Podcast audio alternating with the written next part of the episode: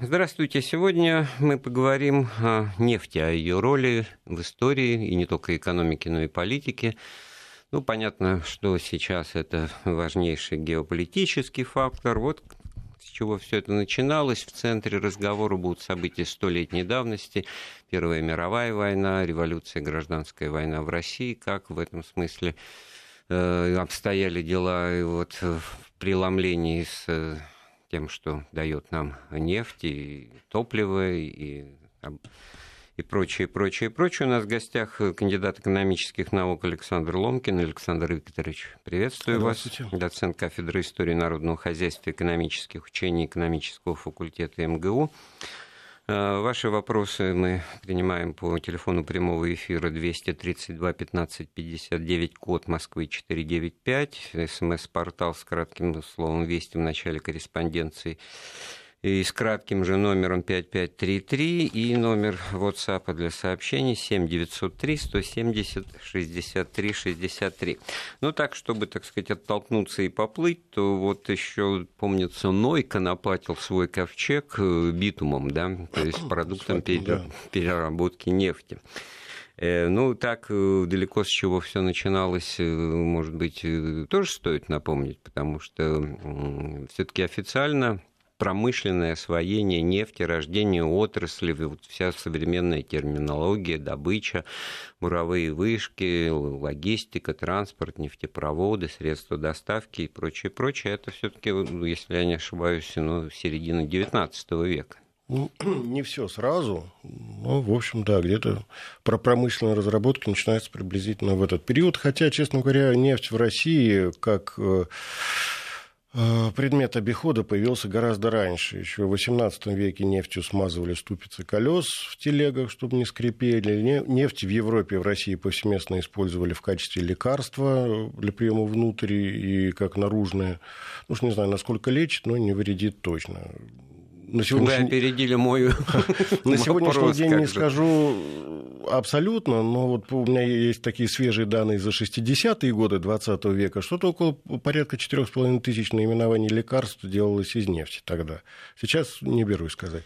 Мне почему-то запомнилось, что вот был греческий огонь в античности, которым называли вот средства, которые греки использовали, то есть сосуды да, с полыхающей секрет нефтью. Секрет до конца полностью не раскрыт, но то, что там нефть присутствовала, это факт, да.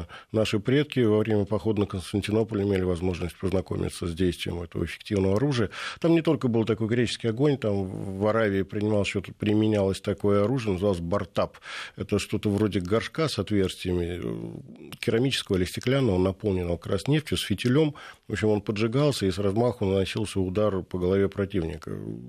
Я думаю, что впечатляло. Вот, а греческий огонь — это то же самое, только более солидное использование. Забрасывали на стены осаждаемых городов и крепостей. Особенно здорово сжигались корабли этим методом. Вот, или бомбардировали корабли. То есть, все это до изобретения двигателя внутреннего сгорания, какой-то детский лепет, попытка, как-то к чему-то приспособить микроскоп и, в общем-то, забивать им гвозди. Да? Помните ледяной дом, да? Вот в ледяном доме была ледяная печь с ледяными бревнами, которые горели, потому что были смазаны ухтинской нефтью. Вот, очень трудно представить, как это такое может быть, но может там. И пушки стреляли ледяные. Так что нефть была в России, ее знали.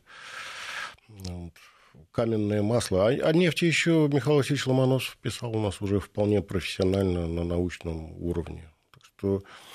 История вопрос не в том, что знали, вот мы так вкратце это все разобрали, масса свидетельств, масса, таких вторичных, паллиативных, касательных, в общем, вот как отрасль экономики, когда можно говорить о дате рождения, в России, в мире, и насколько мы тогда отставали, а может быть, наоборот, обгоняли всех? Точную дату рождения, наверное, прям вот так вот никто абсолютно точно не сформулирует, но с определенной степенью приближения можно сказать, что это для североамериканских Соединенных Штатов 50-е, 60-е, 70-е годы, причем это период очень активного развития. 19 века. Для Российской империи это чуть-чуть попозже, это вот 60-е годы, хотя, в общем, с конца 40-х годов уже начинаются активные разработки. И это как раз не Ухта, которую вы несколько раз упомянули, это не Печерский. Широнский бассейн. Да, это Широнский полуостров, это Баку. Отставной подполковник с очень красивым именем Ардальон. Ардальон Новосильцев, он пробивает первую скважину где-то в 30 верстах от Анапы. Не знаю, как сейчас, а раньше там такой памятный знак даже по этому поводу стоял.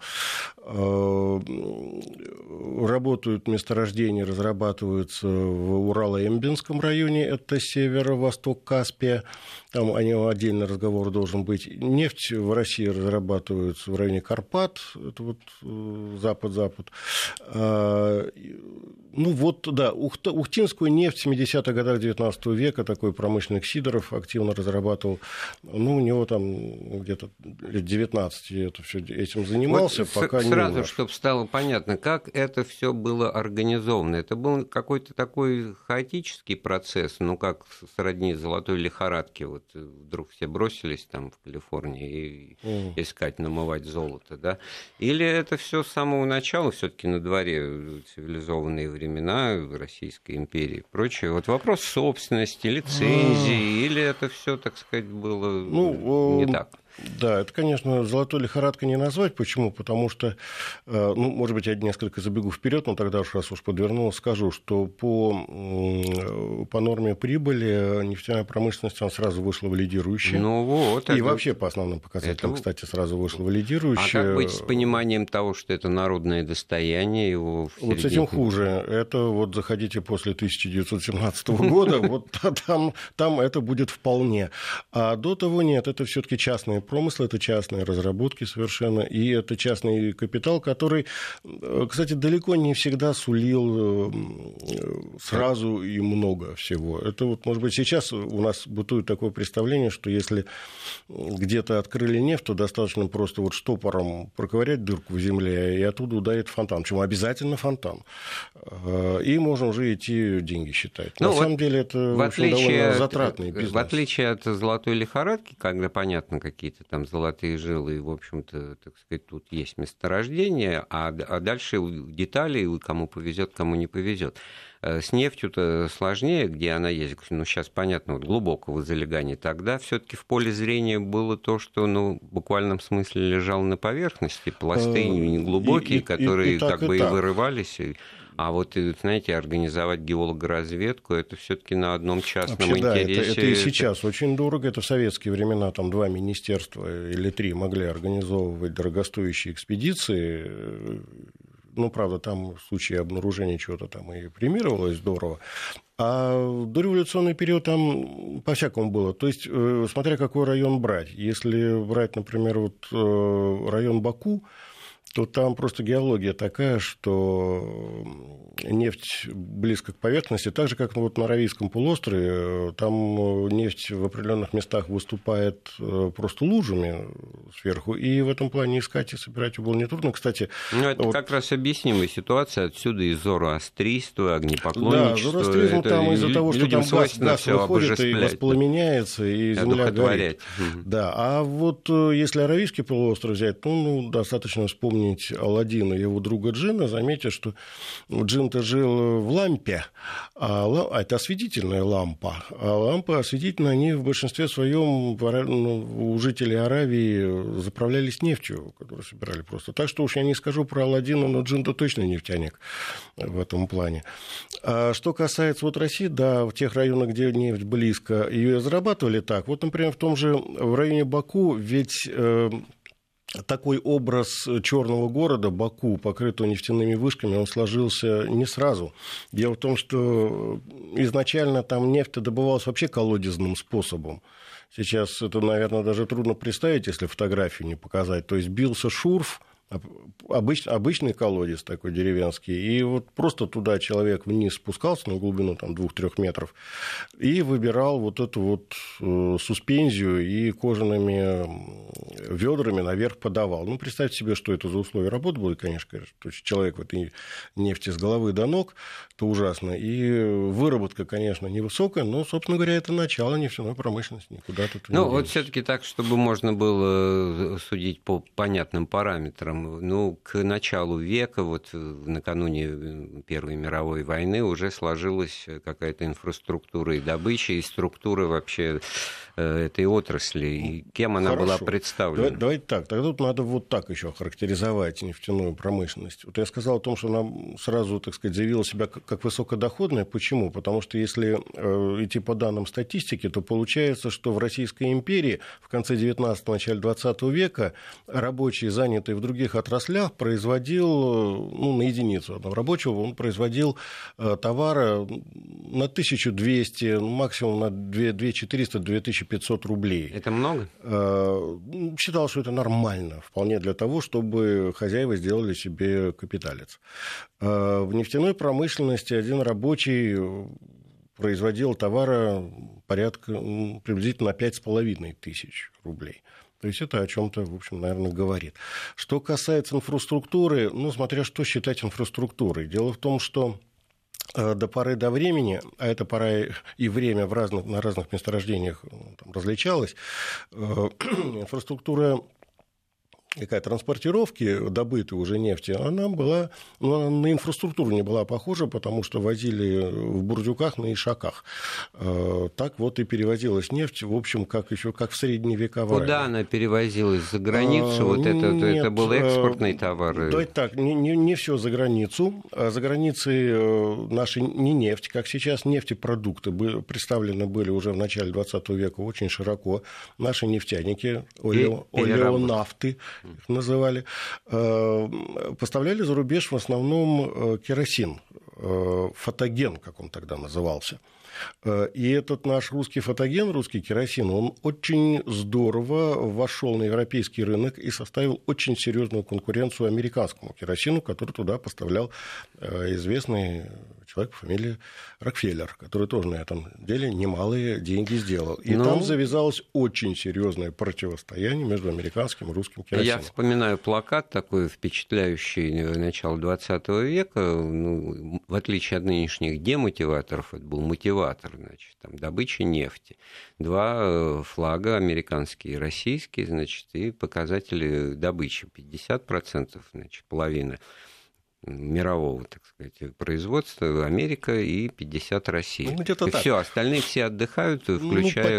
Ну, почти что так. Дело в том, что в североамериканских Соединенных Штатах, вот если брать данные за 1850-1880 годы, прирост отрасли, то есть прирост добычи составил 315,5 раз. Это вообще, нам, наверное, сейчас даже трудно представить. 315,5 не процентов, а раз. А в России, ну, там немножко позже данные, немножко позже активно разрабатывать начали. Вот за период с 1870 и 80 год, то есть за 20 лет, не за 30, как у американцев, прирост составил 125,5 раз. То есть это, я же не говорю о том, что сейчас, конечно, такие приросты нам не снятся. Ну, вот все-таки это где использовалось? В фонарях, вот на уличных, ну, во-первых, для освещения? Это появились фонари, которые освещали улицы, действительно гораздо ярче, чем прежде. Активно вошел керосин в повседневный быт, потому что появились керосиновые лампы разновсякие, и фирма Примус выпустила свой агрегат, который надолго вошел, так сказать, в жизнь. Вы знаете, как надолго. Из моего раннего детства ничего не сочиняю. Там на дворе 1961 год, памятный нам полетом Гагарина, а в Малаховке, в конце улицы Толстого, где мы там дачу снимали, и керосиновая лавка, которая бочка такая на телеге, гужевой транспорт. Меня лошадь больше всего, конечно, привлекала, но сам факт, вот эти совки, форсунки и прочее, и, значит, с бидончиком бабушка, дедушка, значит, ходили. Кстати, вот если обратиться к мемуарам будущего наркома торговли Российской Федерации и короткое время СССР Павлова, то он в молодые годы свои, вот в 20-х годах, там уже как инспектор он был, вот он, кстати, фиксирует наличие или отсутствие керосиновой лавки в населенном пункте просто как практически показатель цивилизации.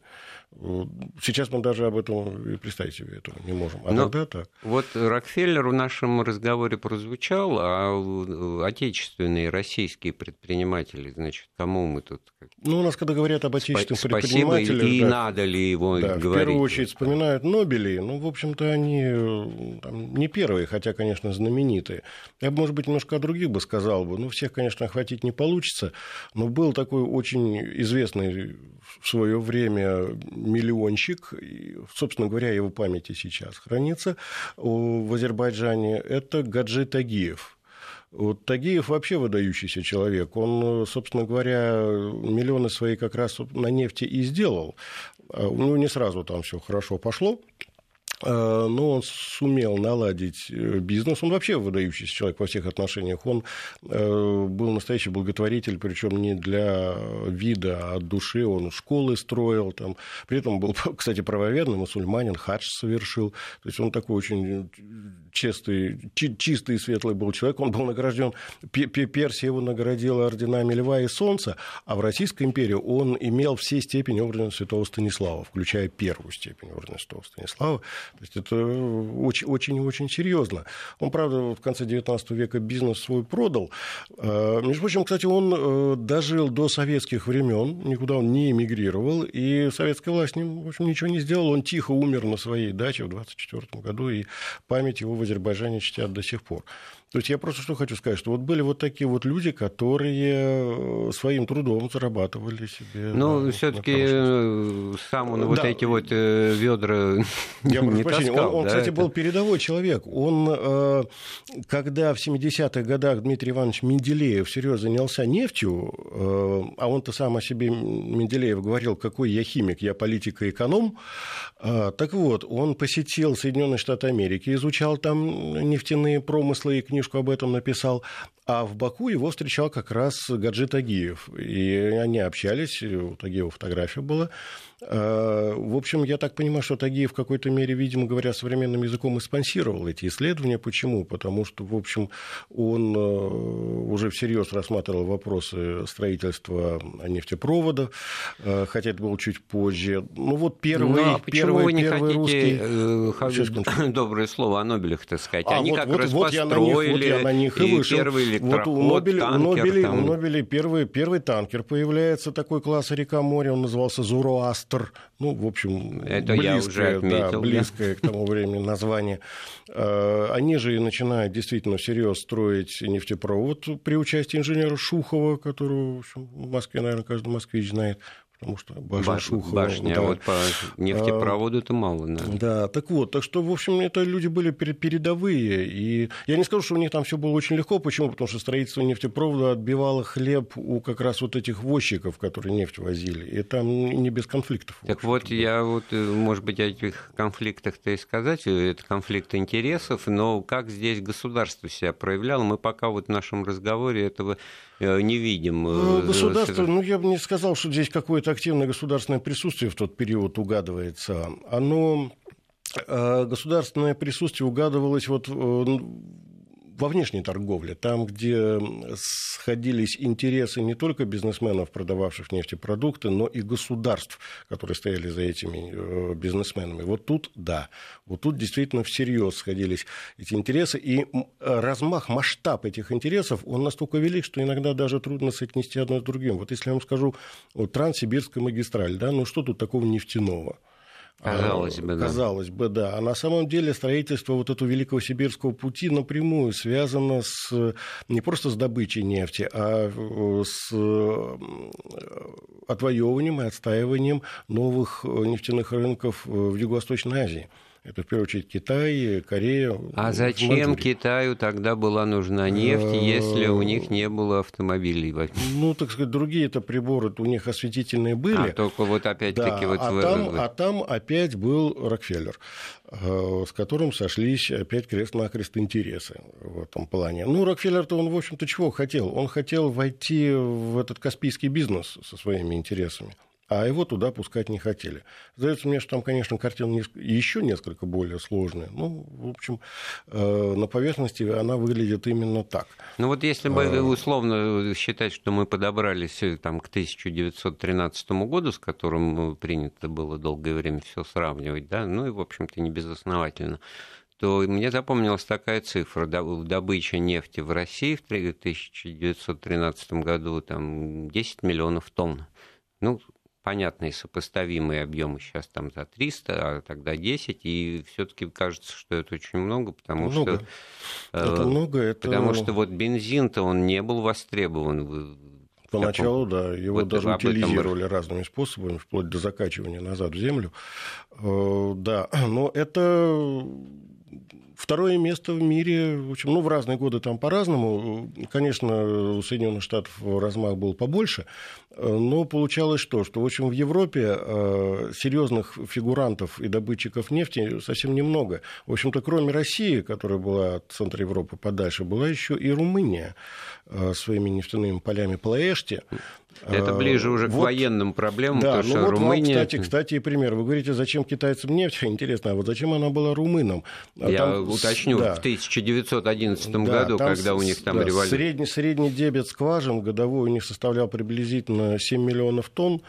Из них себе они оставляли приблизительно 400 тысяч. Все, остальное шло на экспорт. Так, я напоминаю, у нас в гостях Александр Викторович Ломкин, кандидат экономических наук. Мы говорим о нефти, о ее роли в истории, как факторе геополитики. Ну, с прицелом на события Первой мировой войны и революции в России мы вернемся в студию через несколько минут. Вопросы истории с Андреем Светенко. Мы продолжаем разговор с кандидатом экономических наук Александром Ломкиным о нефти, о том, как она начинала свой путь в... Образ потерял речь. Геополитику, да. Ну, где-то вот, значит, на уровне столетней давности, ну, Первая мировая война. 13-й год. Я бы начал с 12-го. А что там такого принципиально разного? В 1912 году в России спустили на воду первый боевой корабль, который ходил на одном мазуте. Это был эскадренный миноносец «Новик».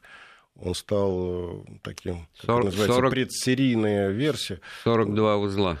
Да, на мерной миле в Кронштадте он выдал 42 узла скорость, то есть это 42 морских мили в час. А так, не напрягаясь, выдавал где-то 37 узлов. И он стал родоначальником целой серии кораблей, которые прослужили в русском императорском флоте, а потом в советском флоте до конца 50-х годов. Сам «Новик» погиб в 41 году, подорвавшись на мине. Ну вот это же вот показатель координации усилий, да? Это надо построить, да, это же не только там Нобели или кто, и да, координация усилий, инженерная мысль, это, кстати, еще и качество нефтепродуктов. Почему? Потому что такая вот любопытная деталь, когда «Новик» был в Германии, в Киле, там его демонстрировали, его заправили, естественно, местным топливом, так он там что-то едва-едва за 30 узлов смог развить скорость.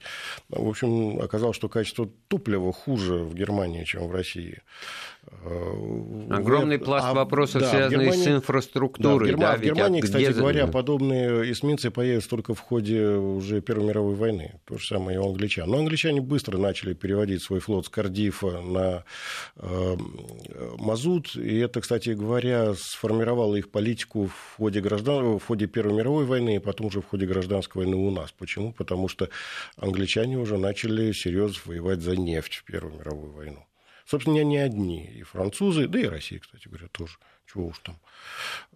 Вот, поэтому вот в данном случае расклад сил с точки зрения стран. Вот румынские вопросы, ну, всем известно, что на территории Европы, ну, самые внушительные запасы нефти, месторождения, это Плоешти, это Румыния. И, соответственно, всякий раз у румын есть искушение этот свой козырь, да, выгоднее продать. Вот получалось, в результате получилась такая для России непонятная вещь, что не лучше ли было бы, чтобы Румыния в Первую мировую... В Первую мировую войну, накануне войны у Румынии, как и у всех других стран в Европе, у них были свои... Ну, цели сказать, может быть, не совсем верно, ну, скажем так, аппетиты. То есть Румыния тоже была не прочь поучаствовать в войне и, конечно, желательно на стороне победителя, с тем, чтобы кое-чего себе, так сказать, прибрать. У них были интересы там, в основном в северных районах, и румыны довольно долго думали, с кем быть, то есть на чьей стороне выступить. И, по всей видимости, окончательное решение они приняли только после успеха в 2016 году, это знаменитого Брусиловского прорыва. Хотя там очень интересная такая тайная миссия была. Полковник русского генерального штаба Александр Александрович Самойло, легендарный человек, он генерал-майор впоследствии царской службы и, если не ошибаюсь, генерал-лейтенант уже Красной армии и Советской армии. Вот мне приятно это отметить, что он был первым начальником первой в стране военной кафедры в ВУЗе, и эта военная кафедра была открыта в моем родном Московском университете. Так что Александр Александрович Самойлов, он первый руководитель военной кафедры в МГУ. Так вот, он с особой секретной миссией прибыл в Бухарест, имея на руках драгоценный портсигар, отделанный бриллиантами, с тем, чтобы короля Фердинанда, в общем, уболтать в нужную сторону. Конечно, России лучше было бы в известном смысле, чтобы Румыния стала союзником, но миссия Самойла, она привела к таким странным результатам. Да, он там чуть не завалил все дело. Почему? Потому что у короля была любимая баллонка, которая сидела у него на руках, и все вроде у них там сладилось. А когда Самойло выходил из кабинета, баллонка чудесным образом как-то так сорвалась с рук у короля, и, в общем, Самойло дверью прищемил ей хвост. И чуть-чуть вот крик этой баллонки не вмещался в геополитику. Не скажу больше, чем баллонка, но больше понравилось рассуждение Самойла о том, что если Румыния выступит на стороне Антанты, то бишь России, то это потребует от нас участия. Нет, он сказал, что если она выступит на стороне Германии, то придется открывать отдельный фронт румынский, и чтобы его прикрыть, где-то нужно будет как минимум 16 дивизий стрелковых. Там плюс еще кавалерийский. А если Румыния выступит на стороне России, то больше 2 недель она не продержится, армия будет разбита, и понадобится, значит, отдельный фронт румынский, которым надо будет закрывать эту брешь, где-то в составе приблизительно 16 стрелковых дивизий. В общем, на самом деле там картина получилась еще страшнее. Почему? Потому что Румыния выступила на стороне России, и талантливо и скоропостижно, в общем, так сказать, карты сдала. Но тут любопытно вот что. Любопытно не то, что Румыния проиграла, любопытно, как воевала Германия. Германия, вот этот поход в Румынию возглавил немецкий генерал Макензен. Вот что занятно, удар его основной приходился не по Бухаресту, славному своими бульварами, кафе-шантанами и прочим. Туда такая вспомогательная стрела такая уходит. А основное направление удара Маккензена было как раз минуя Бухарест на Плоеште. Там, правда, была еще одна директива, там в чем в Румынии все было дело, там выходила связь на Сербию, а Сербия уже воевала, там армия такая ушла в горы воевать. Можно было такой общий фронт создать. Германия этому воспрепятствовала. Самое главное, что Маккензен прорвался к нефти, и именно нефть была нужна румынам, без разницы, безотносительно к тому, как себя поведет Румыния. Будет за, то есть немцам нужна была против, да. В общем, так оно и получилось. Потому что во Вторую мировую румынская нефть тоже станет существенным фактором. Дело в том, что европейские страны, у них там есть нефть, но мало. Вот у Франция накануне уже даже Второй мировой войны разрабатывала там несколько месторождений, это в долине реки Жеронда, это Гасконь. Сейчас бы Д'Артаньян был нефтяным бароном был у нас. Так вот, но по французским данным она обеспечивала себя на 10%, но я видел другие данные, мне кажется, они более правильные, там не 10, а 1%. А Германия где-то приблизительно на 7-10% обеспечивала себя натуральной нефтью, но немцы, начиная с Первой мировой войны, начинают вести активные сначала лабораторные разработки, а потом уже в конце Первой мировой войны практически вышли на промышленный уровень. Это вопрос создания синтетических горюче-смазочных материалов из бурых углей. А вот в Первую мировую Франция, у которой 3000 с лишним танков оказалось на момент победы. У них вначале было было 8, в начале войны 8 танков, а в конце 3400. Это говорит вот о том, что Первая мировая война стала войной моторов, понадобился бензин со страшной силой, потому что, в общем, это мы еще не говорим о том, как Франция перебрасывала из Парижа при помощи парижских таксомоторов пехоту на фронт, о том, что появились бронеавтомобили, о том, что довольно быстро аэропланы из увеселения на ярмарках превратились в боевые единицы, потому что догадались на них поставить пулеметы и а вот на каком топливе-то это все, откуда оно у них, если 1% самообеспечения всего? Это все закупалось и поставлялось. Лорд Кирзон был такой знаменитый, кстати, тоже он к авиации имел отношение, помните знаменитую этикетку, где сдули, аэроплан место, сдули, и наш ответ Кирзону. Так вот, Кирзону приписывают такие слова, которыми он подводил итог Первой мировой войны. Приблизительно это звучало в его исполнении так, что союзники приплыли к победе по волнам американской нефти. То есть Соединенные Штаты поставляли нефтепродуктов. Да. Там, конечно, возникла проблема какая? Дело в том, что танкеры, они такие увольни, они за голубую ленту Атлантики-то не сражались, а у Германии уже появился подводный флот. Еще не очень развитый, не очень эффективный, но танкерам уже стало крепко доставаться в Первую мировую войну. Но вот этот вот мост снабжения из Соединенных Штатов в Европу, он все-таки был перекинут, и европейские интересы вполне удовлетворялись американской нефтью. Вот, значит, с точки зрения России, у нее крупнейшие запасы, производство налажено. Насколько это все военная промышленность реализовывала этот потенциал? Ну, на примере крейсера «Новик» это впечатляет. А только... Ну, смотрите, бронетранспортеры, там, машины, техника у нас вся... Экспортная. Не совсем. Эти, наоборот, импортные. Не совсем. Дело в том, что закупали больше документацию. А, собственно, бронеавтомобили производились и на Ижорском заводе, производились и на Путиловском заводе, производились, и были отдельные мастера-энтузиасты, которые сами собирали бронеавтомобили. И первый бронеавтомобиль такой, который уже проходил боевые испытания, он был собран еще в 1904 году во время русско-японской войны, он уже пулеметом оснащался. А такой очень известный инженер Кегресс, Адольф Кегресс, если мне память не изменяет, он разработал бронеавтомобиль на гусеничном ходу, и эта вот гусеница Кегресс, она, по-моему, до 30-х годов просуществовала. Замечательный наш советский актер был Александр Шалович Пороховщиков, да, ведь его дед, полковник Пороховщиков, построил один из первых бронеавтомобилей, точнее сказать, это такой почти что танк, которого он назвал «Вездеход». С паровозом Ползунова, как бы красной нитью проводится на этих примерах мысль, что бюрократия царская под сукно клала. В общем, конечно, сказать, что какое-то активное развитие получило, будет, наверное, не очень правильно, но и отрицать тоже нельзя. Почему? Потому что парк аэропланов рос, наши заводы собирали собственные аэропланы по собственным конструкциям. Конечно, импортные, там всякие Ньюпоры там летали. Вот Нестеров уже на Ньюпоре подвиг-то свой совершил.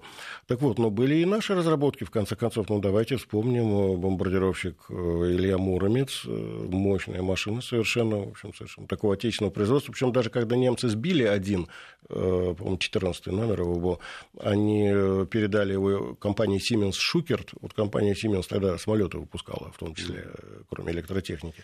Ну вот сумеречный тевтонский гений воспроизвести самолет не смог. Это... Ну, у них там свои, конечно, бомбардировщики были, но вот такое Однако же случилось то, что случилось. Россия вышла из войны, окунулась или ухнулась, лучше сказать, в революцию. И в этом смысле, значит, ничего не изменилось с точки зрения значения нефти, но как в этом плане вот те же большевики действовали, сколько я помню, там в руководстве партии Совнаркома не было единства мнений, стоит ли даже национализировать нефтяную промышленность. Вообще, да, нефтяную промышленность национализировали как-то в 3 приема, там 15 января 1918 года, там, скажем так, была обозначена государственная политика в отношении этого всего, ну, там комиссары назначались. 17 мая да, 17 мая 2018 года был создан комитет по нефти, который управлял всеми вопросами, и только месяц спустя, 20 июня 2018 года, был издан декрет о национализации нефтяной промышленности, хотя, в общем, на территории подконтрольной большевикам не так много нефти-то, прямо скажем, и было. Это скорее была такая, в общем, тоже декларация на будущее. А вообще для гражданской войны характерен страшный упадок нефтеразработки и нефтедобычи, отток рабочих с нефтепромыслов, там исчезали целые специальности. Например, вот была такая специальность — тартальщики, они там такие желонки вниз опускали, тартанием занимались. Вот они на бакинских промыслах исчезли почти целиком.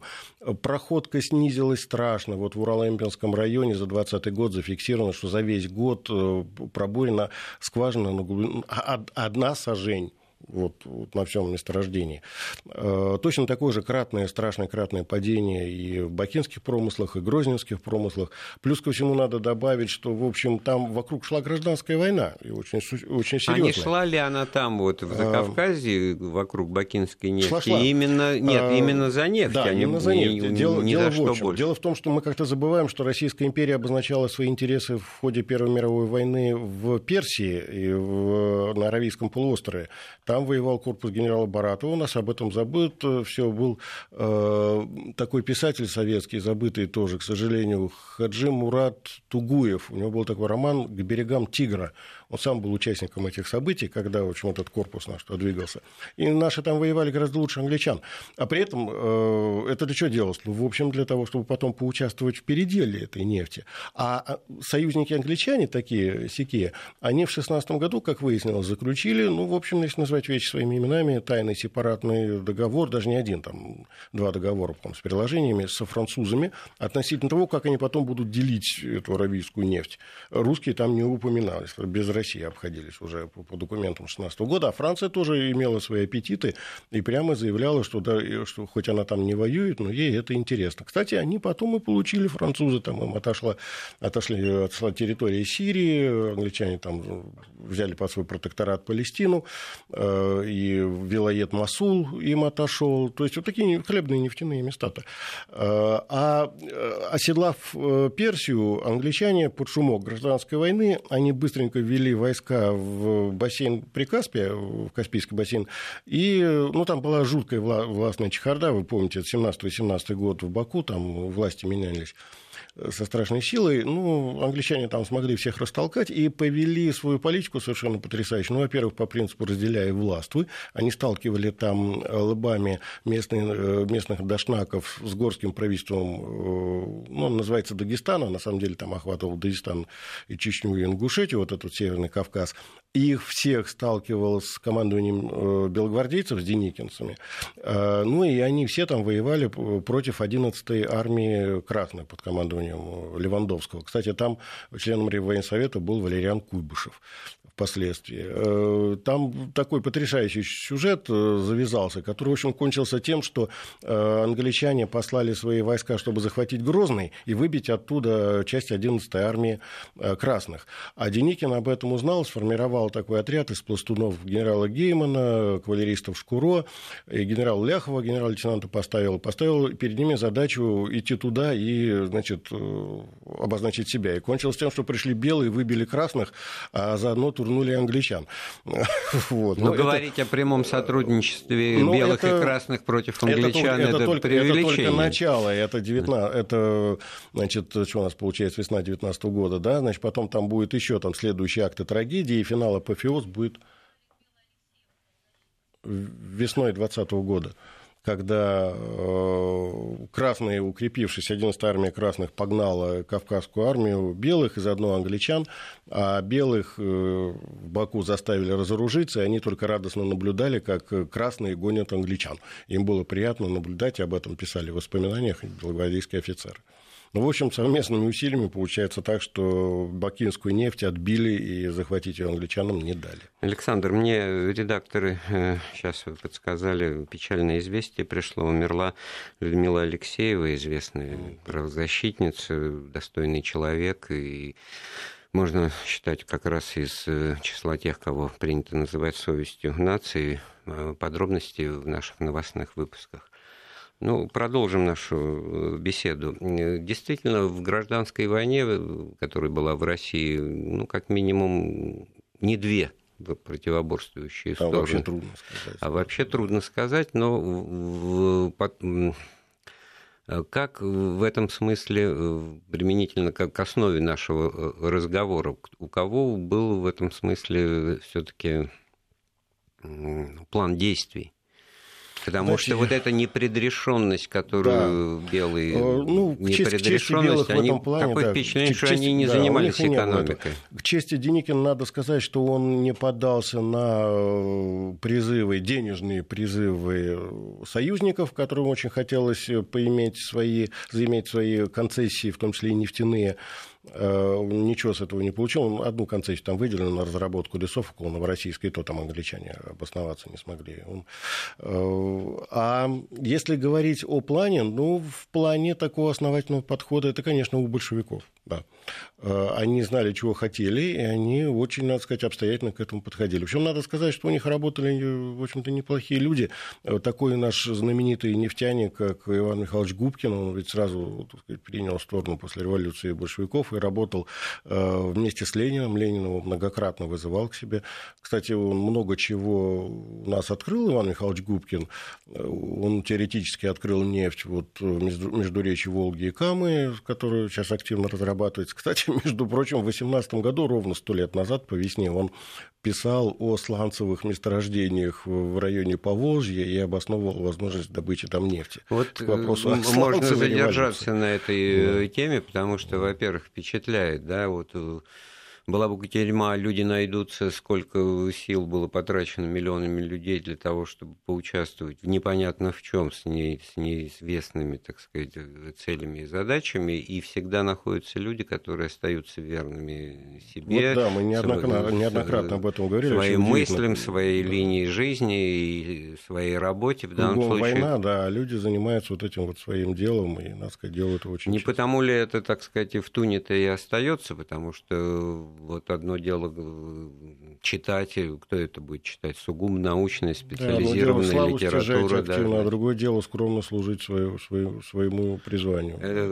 Теперь-то кого не спроси, там даже будить не надо, все значит, сразу скажут, что такое сланцевая нефть. Да? В 18 году, 100 лет назад, Губкин, знаменитый наш ученый, применительно к запасам, которые на территории России находятся, уже это писал. Ну, собственно говоря, он это второе Баку, как это тогда называлось, теоретически открыл, а уже в 30-е годы нефть там пробурили. И, собственно, это второе Баку действительно здорово спасло Советский Союз уже в годы Великой Отечественной войны, но это уже, что называется, совсем другая история. Ну, она в прямом продолжении с тем, о чем мы сейчас говорим, и в последнюю минуту, подводя итог, значит, все-таки...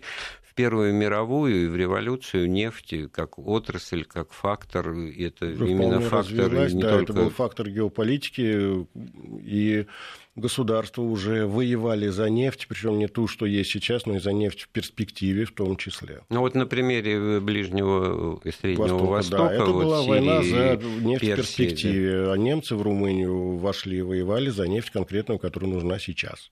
Так что вот вам, пожалуйста, так сказать, альфа и омега вот этого нефтяного... Еще один такой любопытный момент. При всем радикализме, при всей, так сказать, заточенности на национализацию, на запреты частной собственности, большевики в отношении, так сказать, нефти как-то пытались, такое впечатление, действовать осторожно, явно понимая, что вот какие-то доходы, которые сейчас, вот, образно говоря, капают от этого, их терять нельзя. Они, осторожно, хотя Ленин призывал открыто, что там концессии нефтяные надо непременно дать, и здорово ругался с председателем главнефти Доссером по этому поводу, но когда дело доходило до конкретных предложений о концессионных разработках, вот тут большевики вели себя, надо сказать, осмотрительно и очень осторожно. И просто так, очертя голову, в эту идею не бросались. Тому есть там много примеров, когда норвежцы предлагали железную дорогу проложить через Сибирь, при этом они там просили себе под вырубку там, на 48 лет там, что-то там, какое-то колоссальное количество лесов, при этом абсолютное право разработки месторождений, какие найдут, в том числе и нефти. То есть еще не знали, что там нефть есть. Разговоров о нефти...